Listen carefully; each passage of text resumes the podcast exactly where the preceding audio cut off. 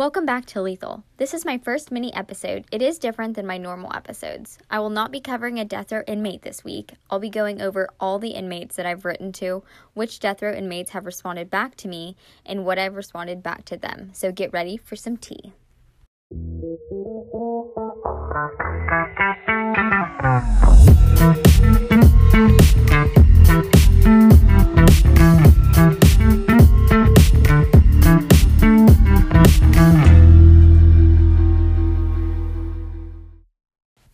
So, let's start with something easy. Why am I writing to death row inmates in the first place? I've been asked this by everyone.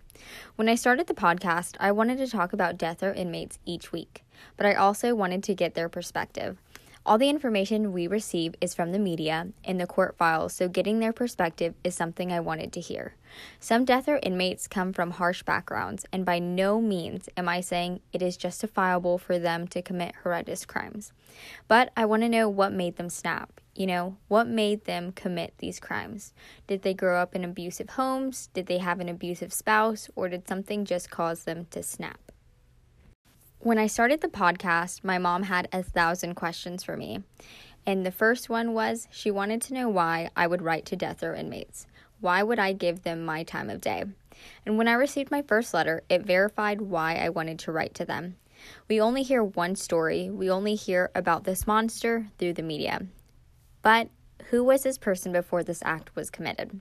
I want to know if the inmate has maybe grown as a person from this experience. Are they sorry? Would they take it back if they could? Or are they stone cold and not remorseful at all? And by no means am I taking up for death row inmates, but I wanted to be an outlet so we can hear what's going on from the other side. So, when I decided to do this, I was so excited, but I was also so nervous. I'm writing to serial killers, murderers, and rapists. You name it, and I'm writing to them. First, I decided to write to most of the women serving on Texas death row. I have a template that I go off of when I write to them. I don't want to give too much information about me, but just enough. I talk a little bit about myself and I talk about my podcast. I then go on and say I'd like to cover their case sensitively and fairly. I'd like to hear their side of the story. I then go on to ask a series of questions about their background and maybe how they grew up, what were their living conditioning conditions growing up. And then I try to finish it off by asking about their everyday life and how it is now. I'd also I also let them know if they don't feel comfortable sharing their case with me at this time, it's totally fine. They're fine to share whatever they're comfortable with. Off the bat, I really thought I'd get a lot of letters at once, but that did not happen. I sent out a second load of letters, and that's when I received my first response. And that was from Melissa Lucio. We've been sending letters back and forth for almost two months now. When I received her letter, I also received rules from the TDCJ prison, which was helpful to know. Inmates are not allowed to receive mail that is on colored paper. So, I sent inmates letters on colored paper when I sent their first letter. So, I had to go back and resend letters on white paper. Also, I don't know why they can't receive letters on colored paper. That doesn't make sense to me, but I'm sure there's a good reason for it. Letters cannot contain perfume, stickers, lipstick, bodily fluid, I mean, duh, you know, powdery substances, or artwork that uses paint, glitter, glue, or tape. The second round of letters I sent to the inmates, I made sure to include a return envelope with a stamp and my returning address. But inmates are not allowed to receive these either, only from Bible study classes. So that was very interesting. I didn't know that. Let's get right into it. So I have written to 28 death row inmates. I know that's it. I really thought it was more, but I've sent most of these inmates two to three letters. I actually sent one of the guys five letters because I'm writing to three Williams and I accidentally put one of them on there multiple times. So he got five letters. So let's get into it. Who have I written? So I've written to Ronald Haskell. I covered Ronald in my very first episode, so go back and listen to it. I go in full detail about what he did. He has been on death row for one year and one month. He actually murdered his ex wife's family. I've written to Darlie Routier. She's been on death row for 23 years and nine months. Personally, I think she was wrongly convicted. I covered her case as well, so go back and listen for more details. Um, I've written her multiple times. I'm hoping to hear back from her, but I have not yet. She was convicted for murdering two of her sons. I think they were two and five. I could be wrong. Go back for all the details. But um, yeah, I have not heard back from her yet. I've written to Blaine Milam. His execution date was originally set for this year, but he was rescheduled for January 21st, 2021. So I'll be writing him again, and this will be my third time to write him. He was convicted for murdering his girlfriend and her 13th month old baby. I've written to John Ramirez. I've written to him about two times. He was convicted for murdering a man for a dollar and 25 cents. I've written to Kimberly Cargill. She's been on Texas death row for eight years and five months. She was convicted for murdering a woman who was set to testify against her in a child protective case. I've written to Linda Carty. She's been on Texas death row for 18 years and 8 months. She was convicted for abducting and murdering a 25 year old woman. I've written to Brittany Holberg. She's been on Texas death row for 22 years and 7 months. She was convicted for murdering and robbing an 80 year old man in his home. I've been writing back and forth with Melissa Lucio. She's been on Texas death row for 12 years and 3 months. She was convicted for murdering her 2 year old daughter. For full details, um, I already covered her case, so go back and listen. I will be going over all the letters that we've sent to each other. And um, she actually has a documentary out that's on Amazon. I would definitely recommend to go watch it. I think it's the state of Texas versus Melissa Lucio. Um, it's very interesting to see a different perspective and to see how her lawyer did not help her and how corrupt um, her lawyer was and the district attorney in her county. So we'll go in full detail whenever I go over all her letters. I wrote to David Wood. He's been on Texas death row for 27 years and 10 months. He was convicted for abducting and stabbing a 24 year old to death in El Paso.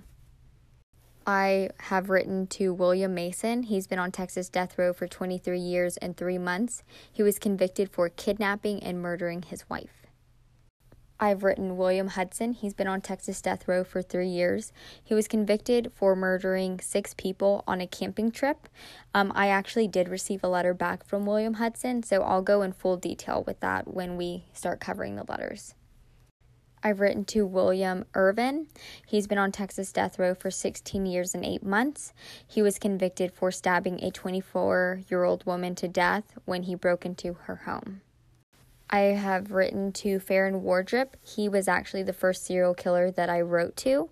So he was convicted for murdering numerous women, and I do talk about him on my podcast, so go back and listen for full detail. And he did write back, so I will be covering his letter when we get to it. I've written to Rodney Alcala. He's currently serving in California. You might also know him as a dating game killer. So I did cover his entire case on my podcast. So go back to listen in full detail if you want to know what he did. But he was convicted for being a serial killer and rapist. I've written to David Carpenter. He was charged in California. He was a serial killer known as a trailside killer. I did cover him in my podcast, so go listen for full details. I've written to Dean Carter. He is currently serving at San Quentin in California. He was convicted for murdering four women. I've written to Stephen Catlin. He's currently serving in California. He was convicted for poisoning two of his wives and his adoptive mother. I do cover his case on my podcast, so go back for full details. I've written to Ivan Hill. He's currently serving in California. He was convicted for murdering nine people. I've written to Randy Kraft. He's currently serving in California. He was convicted for murdering a minimum of 16 young men. I've written to Glenn Rogers. He's currently serving in Florida. He is a known serial killer. I've written to William Taylor. He is currently serving in Florida, and he was convicted for murdering Sandra Kushmer. I've written to Samuel Smithers. He's currently serving in Florida. He was convicted for murdering two women, Christy Cohen and Denise Roach. I've written to Samantha Allen and John Allen. They're currently serving in Arizona. I did cover this case on my podcast last week. They were convicted for murdering their 10 year old cousin. I've written to Joseph DeAngelo. So he is not currently serving on death row, but he is the Golden State Killer. So I thought I would go ahead and shoot him a letter. All right, now that I covered most of them, let's go over my first letter. I received my first letter from Melissa Lucio. She was convicted for murdering her two year old daughter and she's currently serving on Texas death row. So I did watch her documentary. I would definitely recommend to go watch it. Like I said earlier, it's called The State of Texas versus Melissa Lucio. It's on Amazon. So I sent her a letter and I let her know I started a true crime podcast and I wanted to get her sp- perspective on the case. I also let her know that I'm open ears and I will not judge whatever she tells me. So she started off by telling me about herself. Her name is Melissa, but she prefers to go by Mel. She is currently 51 years old and her birthday is actually on June 18th she said that TDCJ website has it wrong. She was born in Lubbock, Texas, and was raised in the Rio Grande Valley. She's the oldest of five siblings, so she pretty much raised them. She has 14 children, seven girls and seven boys. Mel loves to draw, read, write, solve Sudoku puzzles, and listen to 80s music. She misses cooking her Mexican dishes, especially cooking flour tortillas. For fun, she helps garden in the recreational yard.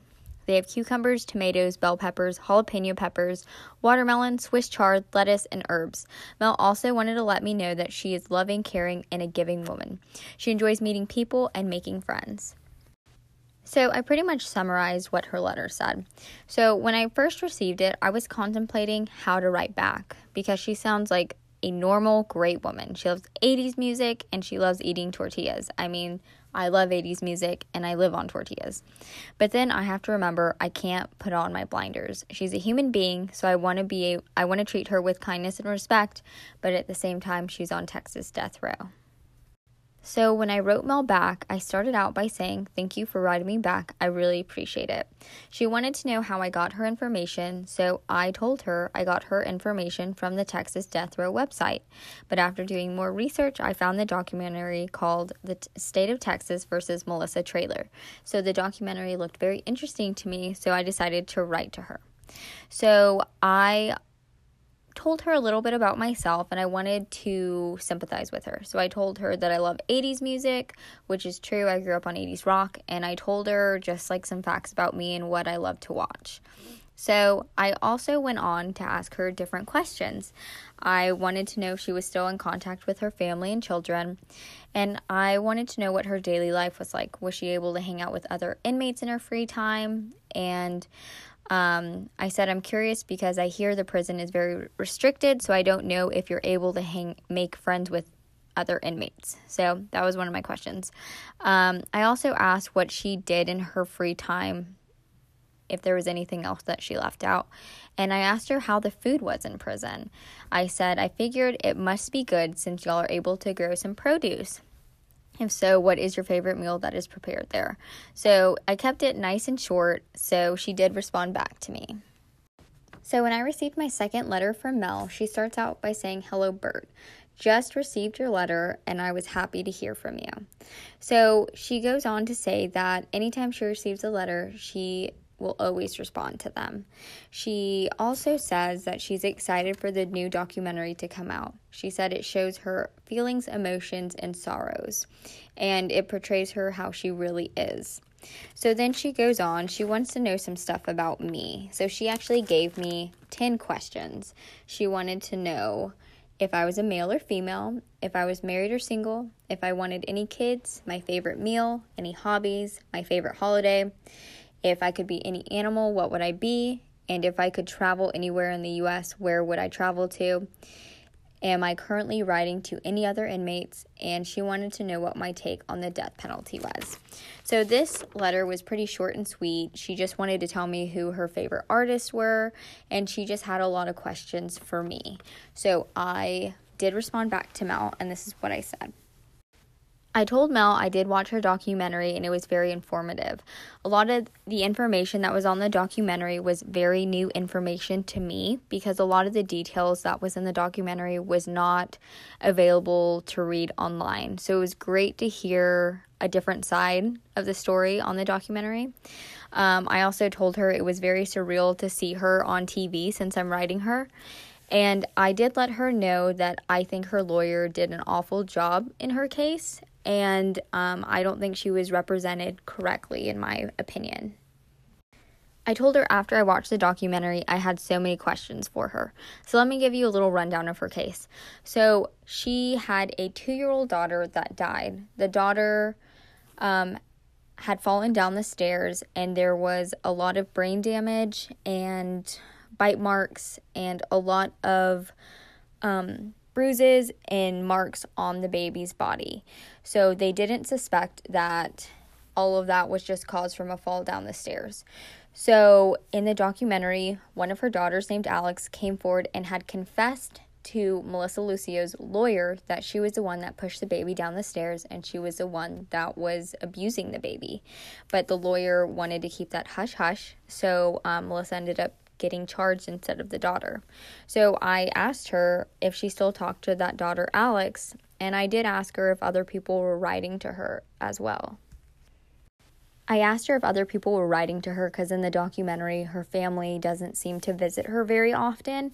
So I was just curious, you know, who does she talk to? Because her family said it's so difficult with her being in prison and they just feel so bad for her. They just feel like they need to keep living their lives. So I was just curious what kind of correspondence she has in prison and who she has it with. So I do go on and I answer all of Mel's 10 questions. And I do tell her that I've written to a ton of death row inmates, but for some reason, I'm not getting as many responses as I thought I would be. So I asked her why. And so she does reply in the third letter, but we'll get to that. But I told her what is the next step in her appeal because this is so every death row inmate gets three appeals, and she is currently on her third appeal. So I wanted to know, you know, what is your next step and when will we hear back about her appeal? So I've received two more letters from Melissa Lucio. I have not yet responded to them. Um, I do plan on responding this week, so I will keep y'all updated. She does start off by saying, um, it's a Sunday evening, and I'm sitting here listening to 80s music. She goes on and she wants um, to know what I've been doing over the weekend and what I plan on doing for Halloween. So she lets me know that in, um, she does get together in Bible studies, and usually they will put on a movie for them. So that's something fun she said they get to do during their recreational time. Um, she also tells me what some of her favorite scary movies are. She said she loves Halloween with Jamie Lee Curtis. I mean, come on, everyone does, right? Um, so she wants to know if I'm passing out candy for Halloween or what I'm doing. So in this letter, it's pretty nice, short and sweet. She also sends me a Halloween card that she made me. So that was really nice. I will put a picture up on my Instagram. And she actually sent me a picture of herself. And she wanted to, she asked me if I could send a picture of myself to her so she can put a name to the face. So I have not yet decided what I'm doing with that. But that was my third letter from Melissa. So she responded to one of my questions. I asked her how the food was in prison, and she said she eats whenever it is edible. Um, she said the food isn't very good, and I'm guessing um, she talks about how she eats a lot of bu- burritos. So I'm guessing she buys that from the consignment store. So I did receive a fourth letter from Melissa Lucio. She starts off by talking about her Sunday morning and how it's been very loud. She said that they're doing construction or a repair in the prison, so it's been really loud with workers banging and the power tools. And she said there's been a lot of um, women being loud in the crisis cells. So there's been screaming and banging against the walls. So she said there seems to be no no quiet in her area. So, when I received Melissa's third letter, I was not expecting that letter yet. Um, it was a surprise to me. So, she did send that letter before I had responded to her. So, this fourth letter is her responding to my letter. So, she said that she's really happy that um, I watched the documentary, and she goes on to talk about how she thinks the justice system failed. And um, she said, since she was a poor Hispanic woman, she had an appointed court um, attorney that did not help her at all in her case. So um, she said that she hopes the documentary um, allows people to see what really happened and how um, the justice system really failed her.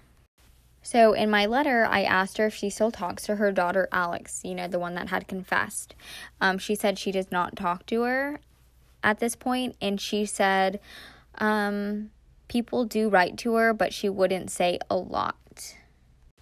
So she does respond, and she said she doesn't know why death row inmates aren't responding back to me, but she said she knows a lot of them are hesitant, especially if they come out asking about their case instead of just trying to get to know them first. Um, so that might be a reason, but I, I feel like I'm pretty open in my first letters, even in my second letter. So um, maybe I'll try a new approach. So she does ask me. Um, so she asked me a couple more questions about my personal life, so I will be responding back to her about that. But she also asked me if I would ever consider visiting an inmate in prison. And I am not sure yet. I do think that would be very interesting in being able to talk to her in person. Um, it's something I will definitely consider. So that was the last letter I received from Melissa Lucio. Okay. The second letter I received was from Farron Wardrip. So he starts off by saying, Dear Mr. Burt, I don't know if Burt is a male name, so I don't know why if people are thinking I'm a male. So, anyway, he says, I'm sorry if it has taken me this long to respond to your letters. You see me for the last six years, I've been battling Parkinson's disease along with diabetes and heart disease. I use a walker here in my cell and a wheelchair outside the cell due to my health. I have way more bad days than good days, so typing you while feeling better. I sleep way too much thanks to the medications. Years ago, I would have exchanged letters with you answering all your questions, but I cannot do that in this day and age. I lost my appeal battle at the Fifth Circuit, so looking for the state of Texas to set my execution date very soon. Considering this coming February 2021, 22 years will have been passed since and since my arrest, and um, coming to death row. Trust me, I'm ready to go. God bless. Farron Wardrip. So I don't think his execution date will be anytime next year because they're already starting to set execution dates and he is not up for execution. There are currently five execution dates scheduled and I will be writing to every single one of them. So that was Farron Wardrip and I will be sending him another letter this week. The third letter I received was from William Hudson. He said, Burt, hello, this is William Hudson. You wrote me a while back asking if I wanted to talk about my case um, for your true crime podcast. I'm not interested, but thanks for the offer. You're persistent, I will say that. I wish you the best of luck. Sincerely, William. So, William, I accidentally wrote him five times. That is the inmate I was talking about. But we've received a total of three different inmate letters, so that's super exciting. So I will keep y'all updated. If you want to know in real time all the updates, go ahead and go to my um, Instagram at lethal underscore podcast. I do give frequent updates there and I give little previews about what the inmates have told me.